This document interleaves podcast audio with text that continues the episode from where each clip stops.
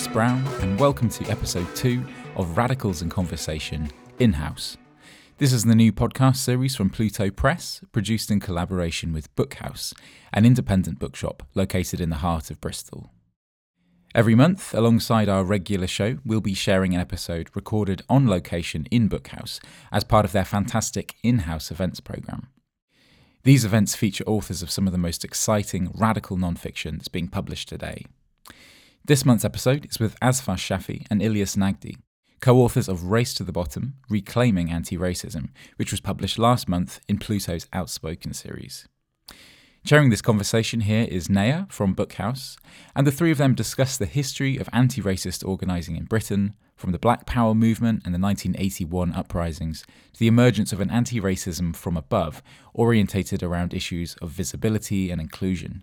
They also talk about theorising race and racism, the history of policing, and the challenges and opportunities that the anti racist movement faces today. If you want to find out more about the book, then you can head over to bookhausbristol.com, and of course, that's house spelt H A U S.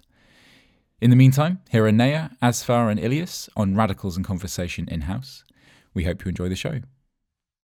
So, I want to begin with something that you say at the very beginning of the book, which is that the current popular discourse on anti racism betrays a glaring lack of theoretical depth. And I kind of want to ask you both how is it that we've got to this point where there are so many texts being churned out about race and anti racism that don't have this theoretical depth? How have they got so popular? yeah, as I'm starting, I'm give thanks to Bookhaus for hosting us uh, for Pluto for making the book happen. How is it the questions of like privilege politics, of unconscious bias, of representation and so on have come to predominate the question of racism and race in Britain when the reality of racism is so stark, is it's life or death, it's the question of state violence. So how has that been erased from the conversation? So how is it they've gained favour? I think that's a, that's a common pattern of commodification under capitalism. It's nothing new or um, unique in that respect. The question we really to ask and we try to address in the book is how have we got to the point where any racism, which in recent British history within the last sort of four decades was such a powerful, potent politics that uh, fused socialism, fused anti-imperialism, fused, um, I guess, the best traditions of like third world struggle in the global south. How was that erased in favour of this very mild militarist politics? So we try to address that. And I think ultimately it rested on a historical process whereby there was a decoupling of these sort of anti-capitalist, uh, anti-imperialist imperatives from anti-racism.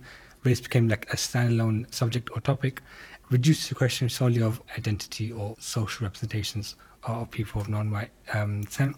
Ultimately, what we identify is that the emergence of state multiculturalism from like the late 80s onwards uh, really coming to the, I guess, this crescendo in the new Labour government was when anti-racism was fully stripped of like an insurgent threat to status quo, a threat to political order, into effectively providing like window dressing for the state and for capitalism as it existed. State multiculturalism, very liberal form of politics, sort of yeah, excises all the radical elements of anti-racism in Britain, excises the sort of the ghost of anti-racist past, and became this another way of representing Britain in its diversity. I think we're trying to again trace historically uh, what the process was to happen, why did it happen, who the actors involved in that, and I'm sure we'll talk about more detail over the course of the event. So I suppose a more kind of casual question I'd like to ask a bit about I suppose the writing process is do you feel like you have produced a book that is theoretically substantial? Do you feel like you've done what you set out to do to kind of provide a rebuttal of the current vacuous anti racist politics that we're seeing? And also because citation is incredibly important, could you just name a few theorists? or individuals perhaps or organizations that have been instrumental in the formation of these ideas um, and the writing that you've done yeah um, so it's important to preface that neither of us come from a sort of academic background as it is. Uh, putting together this book has literally been combining sort of like a decade of Google Docs that we've both been like putting down our thoughts and thinking in terms of where anti-racist struggle is going and where we find the lack of theory that's governing modern anti-racist movements. In terms of which theorists we turn back to particularly, uh, I think we'll both without doubt, have to say that we pay great tribute to Sivanandan in particular and to all the workings of race and class and the materials from the Institute of Race Relations, as well as all the theorists that were around at the time who contributed so much to third world Marxist literature. In particular, sort of thinking about writers who write about race and Britain, Stuart Hall, Darcus Howe, the Race Today collective in general. Like we went back and we looked a lot at those documentations as well as the activist groups that existed at the time that arose from the 1981 uprisings, the defence campaigns, the Moss Side defence campaign, the Brixton defence campaign, and others, as well as citations from things like the declassified documents from uh, Thatcher's time as Prime Minister and the great work of organizations like the Special Branch Files and the Undercover Research Network and others. I've done the work of categorizing and putting together the work of the Spy Cops um, database and uh, yeah, the citations of the individuals from that period, particularly those who weren't just coming at this from an academic perspective, but were actively engaged in struggle, were instrumental. Uh, and like we cite them throughout the book. But first and foremost, I think just because he played a key part in both of our political development, um, Sivanandan's work is one that we still find to be severely under-referenced and underappreciated in our understanding of race in Britain today.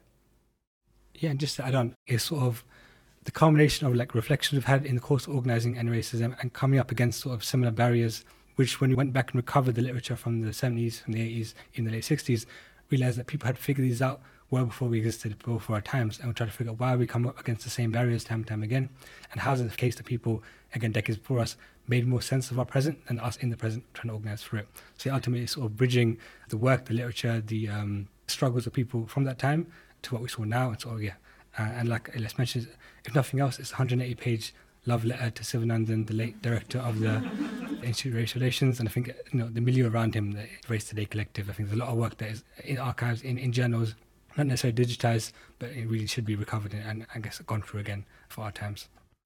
Okay, so to kind of sum up, maybe quite crudely, what the book does is it revisits this particular period in history, which we're both going to expand on throughout this talk, where we see the kind of black power struggle of the 60s and the 70s, and then this kind of what you deem to be an anti racism from above that sets in motion kind of post 1981. Uh, I just want to ask briefly about the focus on this particular historical period, but also the focus of kind of choosing a particular historical period, referencing back to it, and seeing what we can learn from today. I suppose my question is what do you hope to achieve by revisiting this point of history, if this is an aim of yours at all? And again, why this particular conflict? Why is it important for today's struggle and what residues kind of persist? So, the reason we've gone back to this particular part of history, so for those that uh, haven't seen, the book centres and takes a lot of lessons from the 1981 uprisings and its aftermath um, is because that period defined the mold of what we still see today. Uh, the aftermath and the the mold of anti-racism from above, which was set up in the aftermath of the 1981 uprisings, defined the response uh, and what we saw in the aftermath of the summer 2020 uprisings. So for us, it's about understanding that period and understanding the creations that led to anti racism from above. So we can see how it still manifests in this day and how ultimately we organized against it and organized to dismantle it.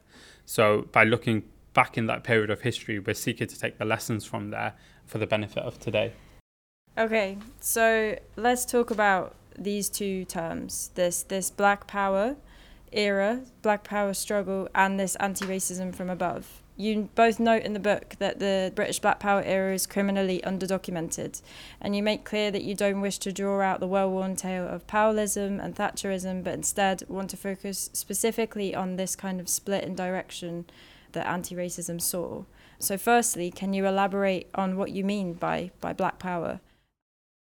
Um, yeah, so Black Power in Britain, uh, I guess we periodize three stages of like post war anti racism in Britain and racism may be a dodgy word to use here, I'll explain why later. Um, there was the first phase of like, I guess, migrant organizing from the new Commonwealth, so from like post-war, you know, 45 to maybe 67 is when it died off really. Black Power we identify as a period from 1967 to 1981, and then we had this third phase of anti racism from above, which became state multiculturalism from 1981 onwards.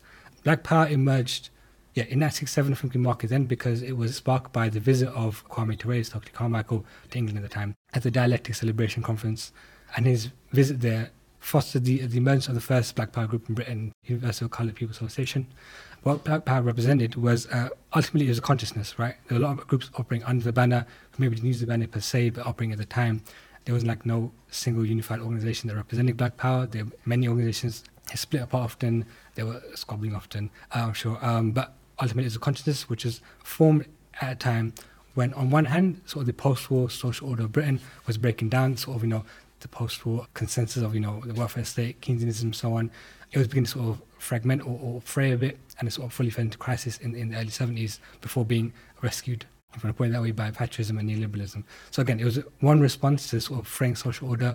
Another response was Enoch Powell, who ultimately formed the, the new right, or was a progenitor to the new right in Britain and the New Left, which obviously also emerged at the same time in response to this sort of crisis-ridden British state.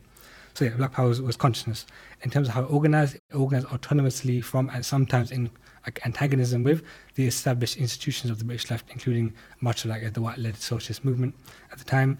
Um, so in the, the, first phase of like migrant struggles, they often organized like through trade unions, mainstream trade unions, they organized through the Labour Party, but often a very one-sided relationship, you know, they were excluded by, ignored by, often you know racially abused by unions, the Labour Party itself, but they still re- recognise that this is the role they had to play as effectively like subordinate people who would come here and you know maybe aren't rooted here. The idea of like you know migrants here to stay for a bit and then go back home that was a prevailing sentiment. So people didn't necessarily build autonomous institutions, organisations at the time. In six seven, that's all like that model. There's a break from it. Um, mostly black and Asian youth at the time realizing that, that no longer the model they're willing to take. This was the first generation of British born British citizens, effectively, no longer migrants. They had like, a new claim to Britain and, and ultimately Britishness, if you want to put it. You know, they were no longer accepting second class status, no longer accepting being subordinate among the white comrades. So they sort of formed separate organizations that organized independently, organized in communities, rooted in their communities, and sort of, you know, they set up what you want to call a closed circuit of like um, political culture, political organizations, or political units uh, within black and Asian heavy communities. Yeah, so Black Power was, again, three parts uh, consciousness, autonomy, and ultimately struggling on all the fronts in which racism emerges. So there was social struggles, there were struggles against police and immigration apparatus, bread and butter issues of workplace struggles.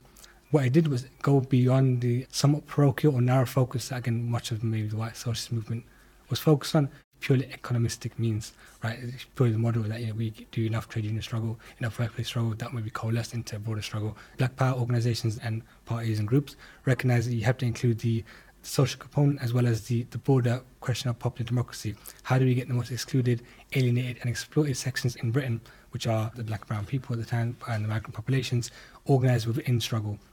You can't expect them to join you on equal footing if they are already, you know, at the bottom. So it's to open up a space in which the people could organize among themselves, ultimately play a role in the wider social struggle without being subordinate.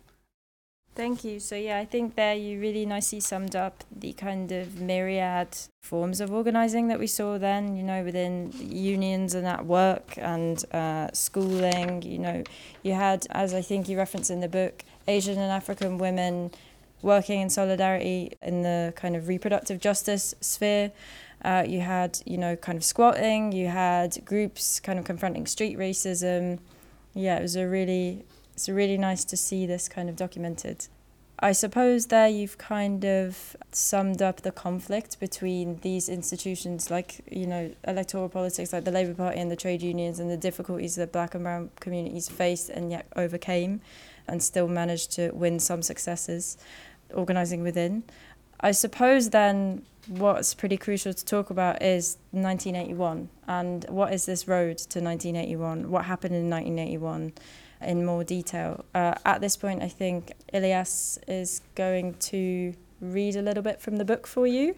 We'll have a couple of readings kind of interspersed throughout. So, yeah. So, the gradual, uneven convergence of forces on the left around the question of racism was met by a convergence of the governing classes around the question of repression. Conservative and Labour governments alike spent the 70s grasping for means to contain both this rising militancy and the spiraling political crisis gripping the country. Successive anti immigration laws in 62, 68, and 71 were a potent weapon of state racism, granting the British increased control over the lives of non white people in Britain. In the midst of the Troubles, Britain's protracted war in the north of Ireland, the Labour government introduced the Prevention of Terrorism Act in 74. It was the first of a series of counter terror laws, which would later be consolidated in the Terrorism Act 2000 and serve as the backbone of its unimaginably broad national security apparatus to this day. In 1968, the notorious Spy Cops Special Demonstration Squad of the Met's Police Special Branch was formed in response to the rise of Black Power and the New Left, a division whose sordid exploits are being uncovered in an undercover policing inquiry which finally commenced its hearings in 2020. HN 356 slash HN 124 is the code attached to the spy cop Billy Biggs, who infiltrated the Socialist Workers' Party branch in Brixton from 78 to 81, even getting elected as their treasurer. Briggs was present in 1979 in Southall at the demonstration against the National Front that saw the killing of Blair Peach by the Met Special Patrol Group.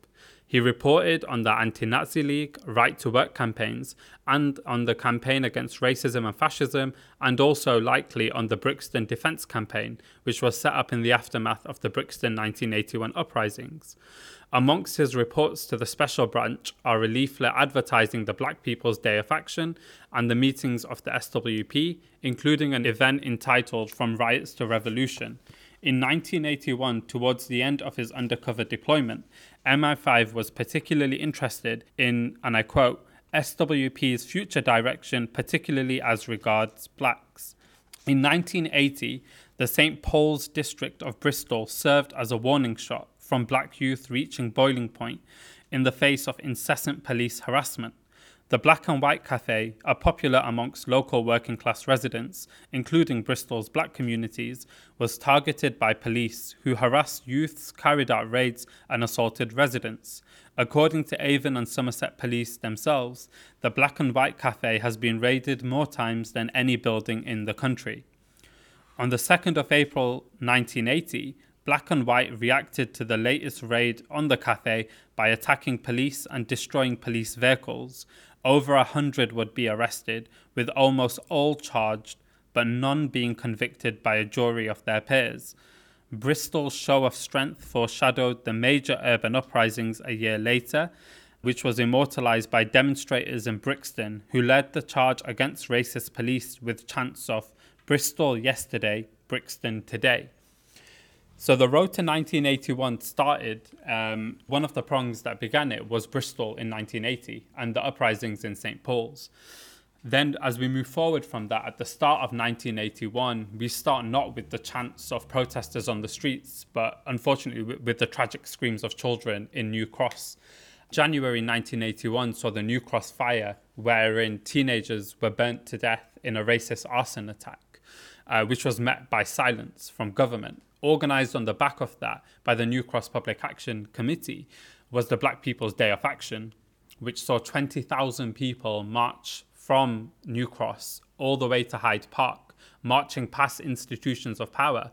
And we did an event with Leila Hassan Howe last year where she spoke about how they purposely made their route go down Fleet Street, where the newspapers were based, in order to ensure that the newspapers' complicity in the racist depiction of black youth was marked um, during that procession as well. In the aftermath of the Black People's Day of Action, we see police descend upon Brixton like never before in what was known as Operation Swamp. The term Operation Swamp was taken by Thatcher's 1978 speech, where she talks about Britain being swamped by people of different cultures. Um, so, taking that racist inflection of Operation Swamp, we see hundreds of young black people stopped on the streets of Brixton there, sparking the Brixton uprisings, which led the flame for uprisings which took place across the country Moss Side, Toxteth, Birmingham, Peterborough, districts across the country erupted in flames uh, against state violence, racist legislation, and racist policing. And the final event, which we talk about as part of this flashpoint of 1981, um, takes place in Bradford, where the Bradford 12, who are activists have their premises raided and 12 of them are arrested for having petrol bombs, Molotov cocktails on their premises, which they had prepared as a result of fascist attacks in their area, leading to the slogan of self defense is no offense. Um, and similarly to the way in which the Mangrove Nine uh, held their trial the decade previously, the Bradford 12 sought to use that court and that trial as a way to propel their political messaging to a wider audience. There were solidarity demonstrations uh, not only across Britain, but I believe uh, globally as well um, for the Bradford 12 as a result of them rooting uh, by consolidating their politics within the international third world tradition, uh, which we sadly see less and less of today. Um, so that is why we situate 1981 and the road to those uprisings in that way. Um, but just I don't like the question is why was 1981 significant? Why was this year? Why did it stand out? Obviously, there, were protests or riots, uprisings uh, in that year, and that signaled to the, the Thatcher government that traditional tactics of repression were not enough. They needed something more than that. They needed some way to sort of absorb this sort of political fervor and anger in what they deemed to be more manageable forms of organizing, right? Why did 1981 matter? Same way, if you look at 2020, the BLM uprising in America, it'd be reductive to only point that as a product of George Floyd's killing, right? That was a spark, but it was not just because of that. It wasn't even just because of Trump in government. It represented like a crisis point, boiling point. Same way 1981 represented a, a conjunctural turn, not just a year, but like a turning point in British uh, modern British history in many ways. It was two years into the Thatcher government, our first government. Economic recession was, still biting. Far right attacks had persisted. Obviously, far right had grown through the 70s as the crisis in British society grew. Uh, and they found their political expression, but they still continued. Many factors that sort of formed this time within people felt necessary to rise up. But ultimately, I think it's also important to scroll back a little bit to um, what was the black power or black radical critique of Labour and the trade unions at the time, right? I think it's often maybe a bit uncomfortable but important to retrace the arguments that were used against trade unionism in Britain by the section of the population who were most excluded from them, right? So their understanding of like, you know, the post-war era, the height of the welfare state, the height of Keynesianism, the critique raised from black power organizations was that social democracy in Britain, even at its height, was not disfigured by racism, but structured by, uh, predicated on it.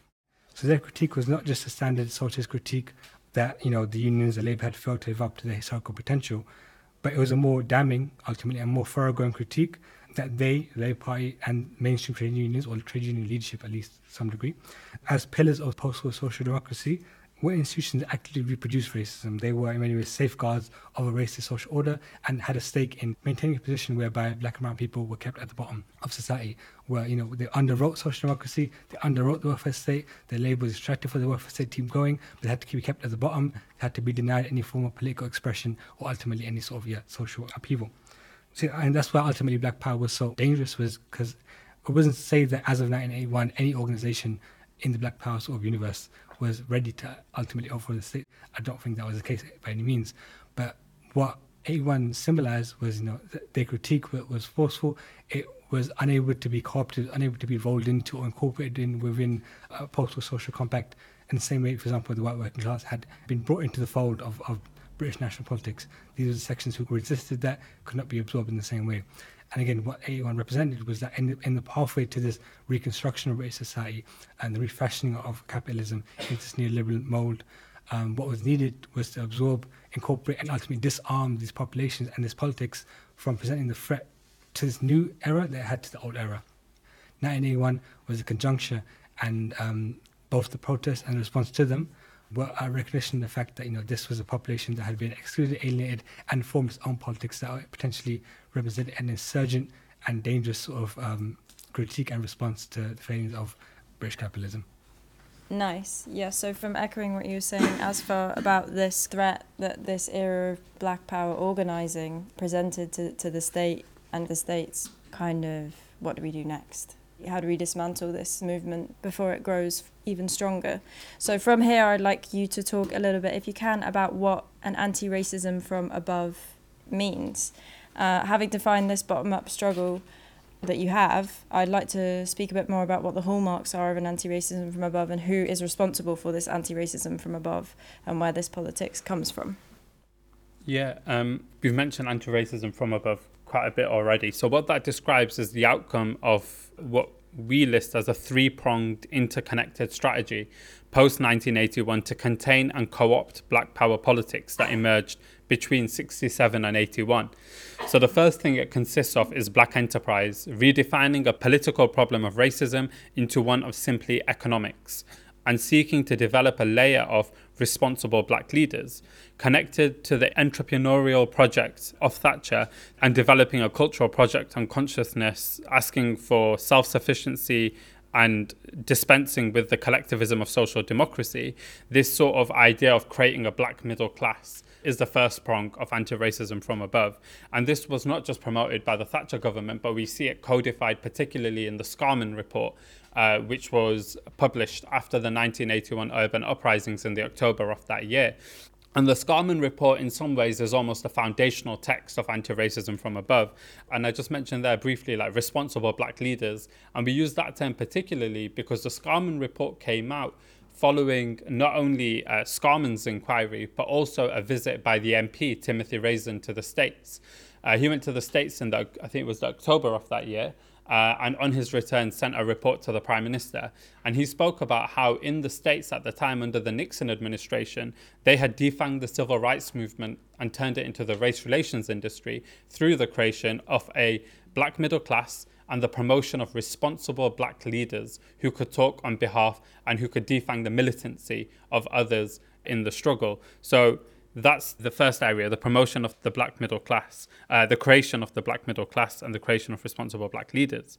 Secondly, is representation politics, the politics of black faces in high places, turning organic black communities into flat constituencies to be represented and or groomed for electioneering purposes and gutting them of their political substance in favor of simple representation in spheres of power facilitated by the turn to identity, premised on recognition politics to be recognized as a social unit by the state and in turn to be represented by supposedly representative organizing. So this Representation politics relies on the homogenizing of communities and glazing over the cleavages of class, caste, etc., and silencing political differences. So, when the goal becomes less about representing a politics than representing a demographic unit, this becomes the trappings of minor fame, of funding, and of patronage. You get a tendency towards fragmentation of ever smaller configurations of identity jostling for a space on the scene. This was also facilitated by the Labour left and their relationships with the new social movements at the time.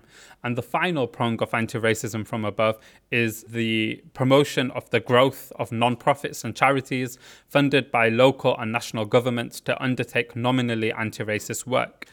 This creation of civil society replaced the organizational forms of radical popular parties into professionalized organizations, which were less embedded in communities than in networks of patronage, creating a dependence on funding, encouraging depoliticization and professionalization, and promoting a scarcity culture uh, amongst people who were once comrades.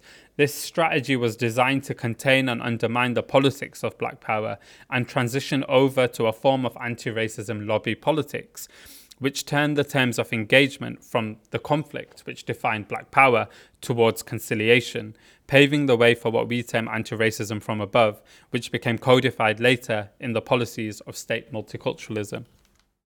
And just uh, consolidate that to, I guess, go back to the conversation about how does revolutionary social change happen? Uh, where does it come from? Um, it does not just happen spontaneously. It does not emerge organically necessarily out of a protest or the bigger protest or bigger protest after that, right? Social change is driven and has been driven by organizations which are steered by a leadership with clear political program and political you know, orientation, right? Uh, and so by changing these three components, as it is under Black Power, what anti-racism from above did was sort of again preclude the opportunity uh, for social change and sort of reroute it into sort of moderate reformism. So if you no longer had uh, radical parties, organizations that were embedded within black and brown communities, and instead had sort of non-profits, NGOs, which embedded within patronage networks, that or the organizational potential to sort of channel and organize rebellious energy. That's one thing. And if your leaders were no longer organic leaders come up uh, in, in the course of struggle through maybe workplace struggles or through social struggles, but instead sort of handpicked community leaders who sort of profess to speak in the name of their ex community because they have relationship to them merely by the fact that they were born there or had you know some sort of identity relationship with them alone, then that again precludes that the emergence of radical political leadership. And finally, if you have the um, the carrot of like entrepreneurialism or like getting out of the cycle of deprivation by you know had the carrot dangling in front of you or like you know, there's a way out of this that doesn't involve socialism doesn't involve revolutionary social change but ultimately you can get out of it by starting a business up getting rich getting out of the cycle. And that again draws people away from the ideas of, of socialism that had predominated in the era prior under black power towards more conciliatory mechanisms or, or processes or ideologies of black capitalism and so on so what I did, what Annie from did was transform the terms of engagement with and relationship to political power. So instead of black power, we had black civic power represented by NGOs, non-profits, and the new sort of third sector. Instead of have black power, we had a black corporatism, which is what I guess uh, sort of lobby approach, which Ilyas mentioned, and we had instead of black power, we had a black uh, maybe cooperation with power through enterprise or advisory roles. So again, what this three strand process does was sort of disarm black brown populations within Britain from the organizational, ideological, and, and leadership configurations that are needed to advance social struggle and sort of transform the relationship of black power and, and black um, communities engagement with, with power into a very more uh, moderate, conciliatory sort of mediating mechanism rather than confrontation mechanisms. To elaborate on something that is, you know, very pertinent in what you were just kind of speaking about, Ilyas, um, I suppose I want to dig in a little bit into representation politics, which seem to dominate a lot of our conversations about race and racism, and also reveal the kind of, I suppose, shallow ends that, that representation politics kind of brings. Um, I'd like to talk a little bit about representation and where that takes us, where a kind of representation as an ultimate goal takes us in terms of our struggle and I think Ilyas, you're going to do another little reading. So on the 7th of May 2021, Sadiq Khan was declared the winner of the London mayoral election, allowing him to maintain his historic position as the city's first Muslim mayor. Ten years prior, the city had erupted in the largest uprising of its kind since 1981 after the police killing of Mark Duggan in North London. In the decades since, the morbid arithmetic of deaths in police custody has increased by 376, one fifth of them at the hands of London's Metropolitan Police. Then Mayor Boris Johnson, who responded to the uprisings with a suite of policing powers to criminalise black youth, now serves as the Conservative Prime Minister of this country. Then Director of Public Prosecutions Keir Starmer, who ran all night courts to facilitate draconian prosecutions of these youths, now serves as leader of the Labour Party that Khan represents. 16 years prior to the election, Brazilian Jean Charles de Menezes was shot dead at Stockwell tube station in a counter terror operation, with officers having misidentified him as a Muslim terrorist suspect on account of his, quote, Mongolian eyes. Denied justice or accountability, de Menezes' loved ones would be forced to look on as the commander in charge of the operation, Cressida Dick, rose through the ranks to become the first woman commissioner of the Metropolitan Police, lauded by Khan as an historic day for London. In this way, the injustices and brutalities of racism that disfigure the social landscape of Britain are airbrushed from sight. In their place, supposed wins such as the election of decidedly milquetoast mayoral candidates of colour, or for that matter, black politicians to the White House, are repurposed to serve as shoddy proxies of social progress. As representation politics have become more widely embraced by the mainstream in places like Britain and America, they have increasingly become unmoored from their history in anti racist struggle and cut off from any forms of self organization. The shift in priority towards representation politics and mainstream party politicking has had a profound impact on the way people understand or relate to the ideas of collective anti racist organizing and how they mobilize towards that end, sometimes with disastrous consequences. In 1981, the district of Handsworth in northwest Birmingham exploded as part of the wave of uprisings that summer, when Handsworth was again aflame in 1985 uprisings, reports from that episode suggested hints of an inter-ethnic undertone this time round, with some attacks by African Caribbean youth apparently directed at Asian shopkeepers. Twenty years on, the adjoining district of Lozel, Lozelles? Lozells saw the crushing nadir of race riots between blacks and Asians, sparked by the rumour of the rape of a young black girl by Asian men. Lozells 2005 was and remains the bleakest illustration of a growing divide between racialized groups in Britain. A renewed anti racist movement in Britain today cannot elude this issue, but to rebuild one requires a more meaningful discussion about the material roots of this division and the disparities between different ethnic groups in the country. So, both in this part and within other places in the book, we talk about the growth of representation politics and what it means. And specifically, also, we talk about how representation politics was again forced upon conversation uh, in the wake of the summer 2020 uprisings. But I think maybe we'll hold on and come to that. Yeah. Yeah, I think particularly um, pertinent discussion around the politics of representation, really also within locating it within our wider understanding of, of what race is. This is like a lot on Twitter and maybe not so much in real life, but I'm seeing like a real increase in biologically essentialist understanding of race, in that black and brown communities or inter-ethnic communities have become so fractionalized and so removed that we can only define our own struggles in our own terms and we're losing the ability to kind of connect them within a wider framework i suppose of capitalism. So with this division that we're seeing on new levels and this increasing conflict and hostility between racialized groups i feel like it's really important for us to sit and outline what race actually is. Because popular discourse is increasingly suggesting a natural and essential quality of race. The common threads, especially when you talk about like this Black Power organizing, and this is in more detail in the book when you talk about people organized with a distinct knowledge of their own struggle, but made extra effort to kind of connect their struggle within a wider framework of, of kind of all racialized people's struggles. So the common threads that once ran through our understanding of racism between communities of color have been severed to the point that we now can't relate to each other or aren't able to speak on behalf of each other or, you know, even attempt to forge any connection between our experiences of racism, uh, rendering us really unable to deal with the uh, increasing hostility of white supremacy and capitalism. So, can you please read for us the part in the book where you define your understanding of race? Yeah, so, how do we develop a framework in which to integrate variegated experiences of racism and connect them to concrete processes of social control and exploitation, of the extraction of labour, of social exclusion and dispossession or displacement?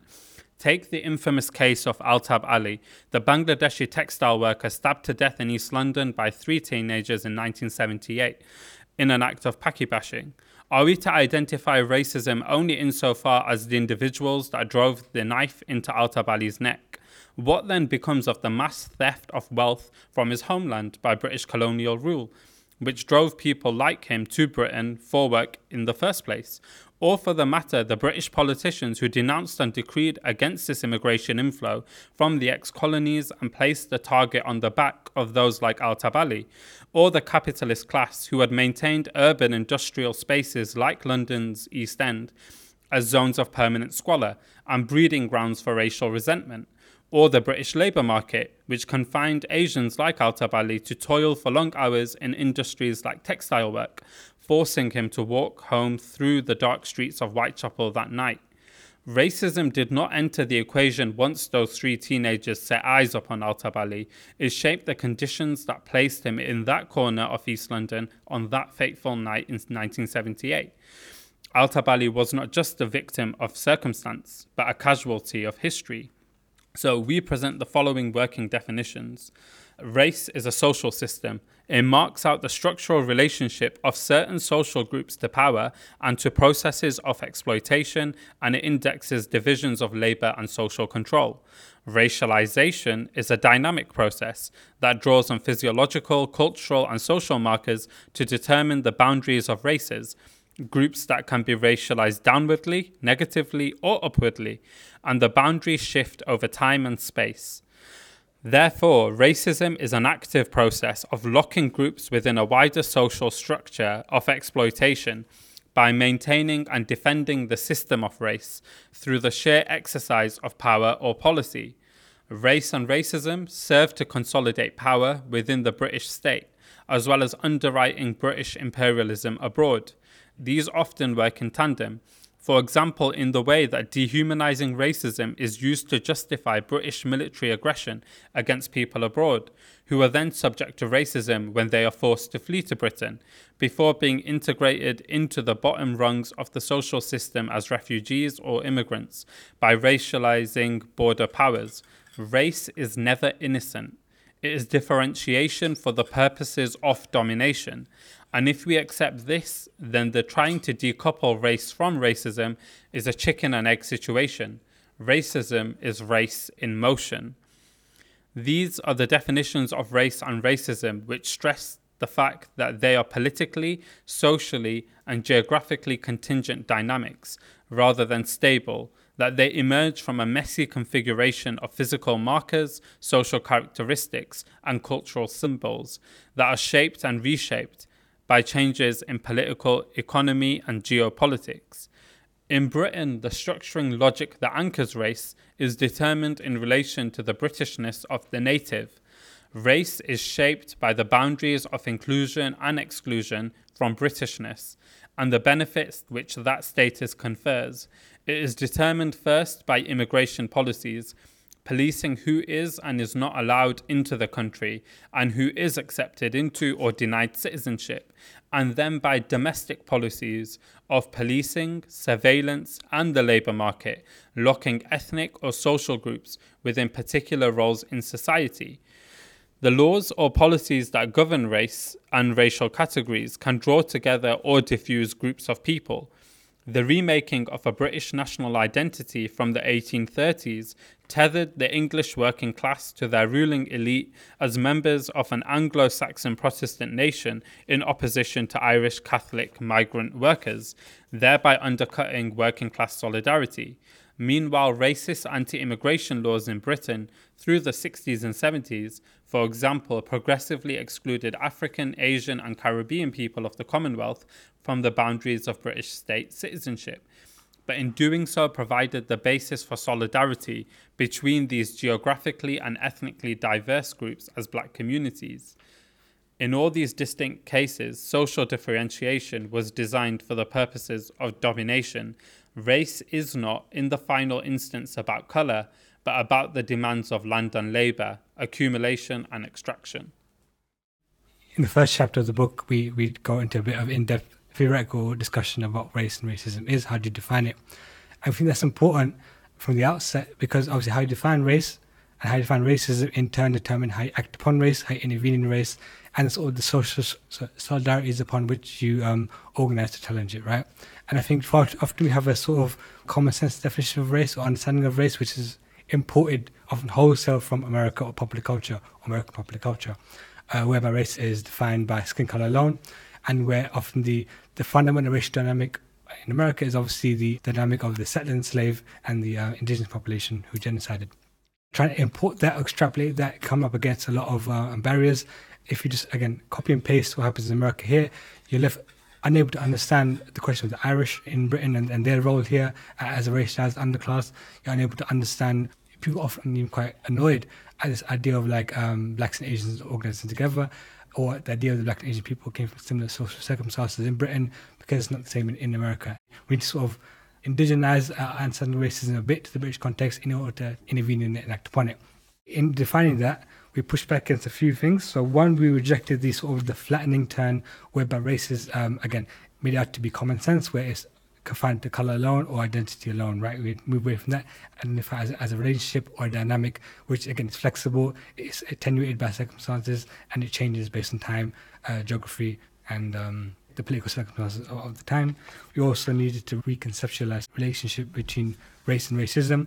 We don't think race can exist outside of racism it is one and the same and we say you know racism is race in motion ultimately. Race is the raw material for which racism is defined and reproduced so on. So ultimately that does come to the conclusion that race must be overcome but importantly we think that must be done by confronting the processes that underpin racism not by ignoring it or skipping over it or trying to pretend we're all one human race. I think that's a very you know, liberal approach which we reject. We need to identify attacking racism. It's not about the preservation of racial identities. It's not about preserving some authentic Asian self in our case or so on. It's about tackling um, labor exploitation, uh, immigration exploitation, policing state violence and so on and so forth. The processes that maintain race as a category in which you can sort of throw in the dispossessed people of Britain and sort of lock them in there, right? So ultimately, race is a process, and we try to sort of identify how it came about, how we act upon it, and how we respond to it in the British context. Uh, but for anyone who's reading the book, the first chapter, we front load the Morphe record and discussions there. Don't feel intimidated or put off by that. You know, proceed. I guess I guess easier from there. Just uh, um. I was going to kind of ask you to both talk about policing and kind of police as I suppose the enforcers of a kind of race, but I'm not sure that we maybe have time for that, and instead I might just move on. And if you want to understand a little bit more about policing, then you can read the book because there's some very interesting information. It gives us an example that I didn't know about of basically the Marine Police Force, who were established in the UK, the first kind of police force in 1798, and they were literally created to protect the wealth gained from slavery, both from looted goods and slave made goods uh, from working class rebellion, which is a very clear portrait of the function of the police. But to move on, and kind of on the police, I suppose, we're seeing like this mass mobilization. There are obvious critiques to be made of where it is going, but we're seeing it nonetheless, and we're seeing a very public conversation about the role of policing and a kind of movement beyond policing. I want to talk about this because in the introduction of the book, you note that the political resistance that we were seeing on the streets in 2020, 2021, you know, the Black Lives Matter protests, the anti Zionist pro Palestinian demos, and the Work of Palestine Action, a direct action group that I will talk to you about in a minute, um, and also the Kill the Bill, and now we're seeing withdrawing consent, um, which is a brilliant movement against the police. You say that all of this mobilization and organizing has altered the initial conclusions that you have made in the book. And I was wondering if you could expand a little bit on this. What were the initial conclusions? You may have already touched on them, but what kind of changed your minds? Uh, and also, if you could maybe suffuse in this answer what it was like for you both to be researching this history of the 60s and the 70s and the 80s, whilst also seeing in current time the unfolding of a new kind of political motivation. Um, yeah, I can answer this quickly. It's probably worth mentioning that the initial idea for the book and discussions around the book were in April 2020, so just after the pandemic hit, first lockdown, and before Black Lives Matter 2020 sparked off. I think it's important to note that down that we weren't just jumping on the Black Lives Matter gravy train. We actually had the day beforehand. But I think that, that shaped a large part of the book and our response because initially it was we recognise the political context of the time, right? We just came out general election, everyone was destroyed out of that. We had the lockdown, everyone's confused out of that, everyone's sort of disempowered. And our conclusions in the early stages were potentially a lot more pessimistic than maybe the final book is. Or you know, initial thoughts that is pessimistic, like uh, we're in a very bad place now. It didn't seem very hopeful. How we got to the point now where anti-racism as a politic is so um, theoretically bereft. And obviously the uprising sort of um, challenged that in many ways. I think there's upsurge of interest of youth activism, that it's black led and Asian led, it sort of moderated that initial pessimism. But ultimately, we did see as the course of the uh, uprising progressed, um, how they fell into like a very familiar pattern, which we identified as being a product of this post 81 context. So, how powerful the first protests were, and definitely were, gave us a lot of hope. Why was it the case that those protests suddenly devolved into discussions online about whether like uh, black and Asian people should organize together? Why did it become a question of, in the post Black Lives Matter context, black Asians can't work together because there's more Asians in the Tory cabinet than, than black people. Like this kind of discussions, why do we get drawn back into these discussions that we should have progressed in the course of the struggle? Why did not overcome these barriers? And ultimately, you know, what we're coming up against was a historical pattern that was set in place by the process that we identified and the three-pronged process that we uh, described in the book. Ultimately, 2020, it again tempered our, our tone somewhat, but in many ways also affirmed our conclusions. So again, ultimately, the book is a sympathetic critique of like um, young people unmoved from the history, cut off from a radical history that existed before their time, and unable to sort of maybe grasp or grapple with that or recover that. How do you help bridge the history into now? That's what I tried to do. What came out in the research, uh, we so we part of it was book research. We also went through archives, so the Bishopsgate Institute in London, Black Cultural Archives in Brixton in London, one in Warwick University, can't remember the name, one in Coventry, a few things here and there. That's important because a lot of documents from these groups they aren't digitized. They weren't put in books, for example. They're in like documents, papers, or house, houses, archives, often forgotten because of that.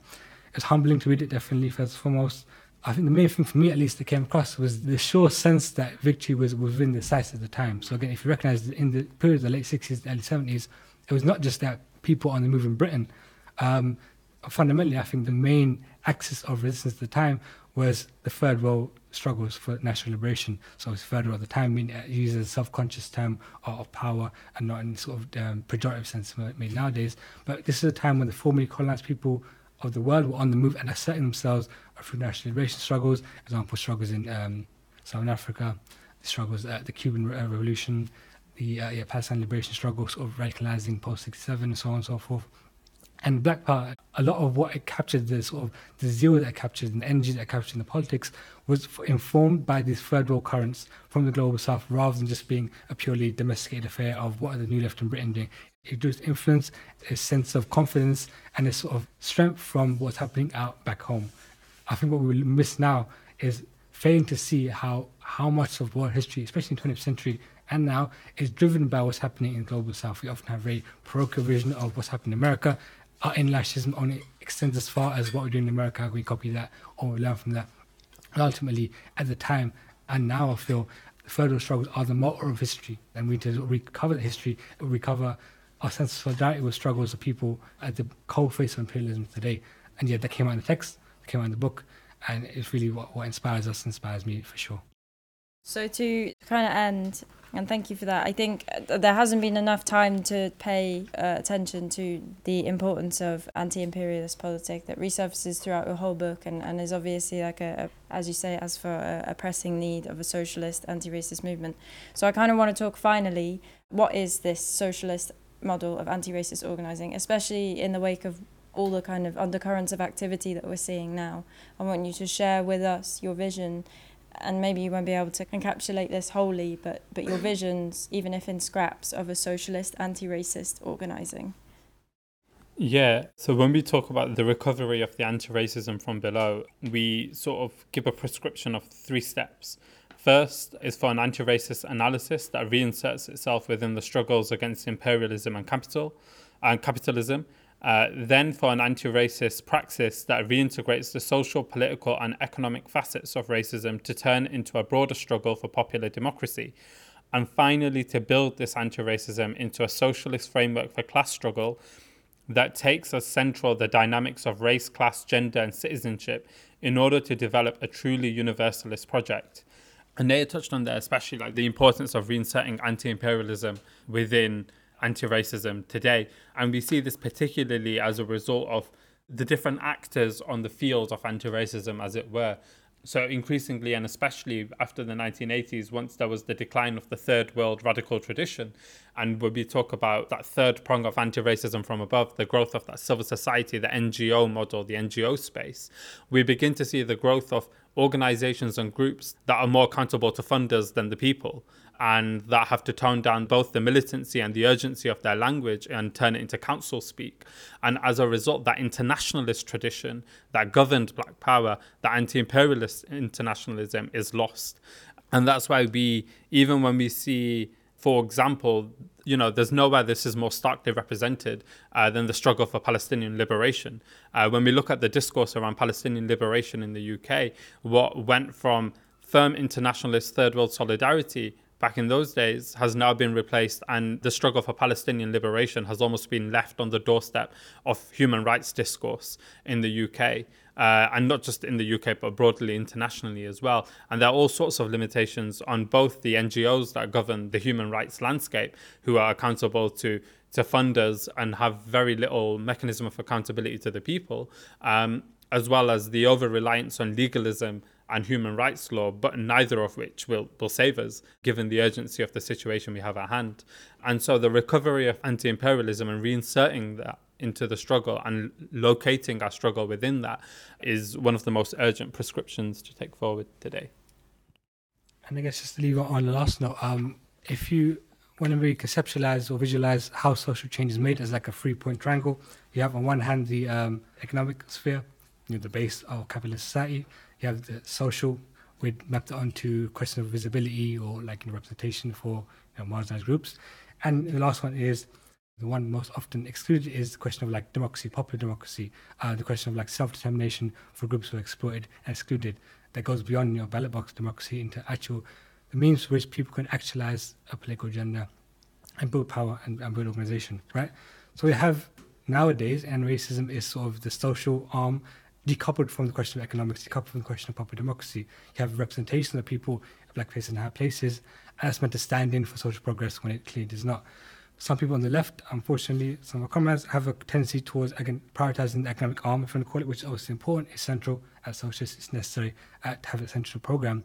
But again, they maybe make references to the social question, but cut off the question of democracy, of popular democracy. Hence why in, in the Black Power era, certain groups on the left were very forceful in the critique of black power, calling them separatists, calling black separatists, calling extremists, and so on, um, without recognizing that you know they could be reconciled if there was a proper effort to reach out and bridge the economic struggle to the question of popular democracy and combine that with the question of social gain in sort of this three pronged triangle, at which point you get social change and blah, blah, blah. Um, so yeah, fundamentally, social and racism reintegrates the three points, isn't happy with just pure representation alone, isn't happy with purely uh, economic change and not redistribution alone, but ultimately couples these question of re-empowering, rebuilding the space within society which the most marginalized, exploited populations can organize for themselves, and in the process, add the politics, the economic struggle, reinfuse that, reinvigorate that, and actually bring socialism, uh, you know, give it its um, groove back, really, make it the radical oppositional politics it should be, rather than sort of where it has been often a means of reconciling or mediating issues and sort of, you know, navigating contradictions without resolving them. Cool. I think at that point it's nice to close this q&a i'd just like to say thank you so much to you both. There's so much that i wanted to talk about that within the limitations of this time. I, I couldn't but um, i'm really thankful for all the things that we have been able to engage with. And again if anyone wants to read more then buy the book and you can read it there. That was Naya from Bookhaus in conversation with Azfar Shafi and Ilyas Nagdee on Radicals in Conversation in house. You can find out more about their book, Race to the Bottom, on bookhausbristol.com, along with details about Bookhaus's other forthcoming events, many of which will, of course, appear on this podcast series in due course. We'll be back next month with episode 55 of our regular panel show and episode 3 of RIC In House, which features Rodrigo Nunes talking about the themes of his recent book, Neither Vertical Nor Horizontal A Theory of Political Organisation. So do stay tuned for that. Until then, thanks very much for listening and goodbye.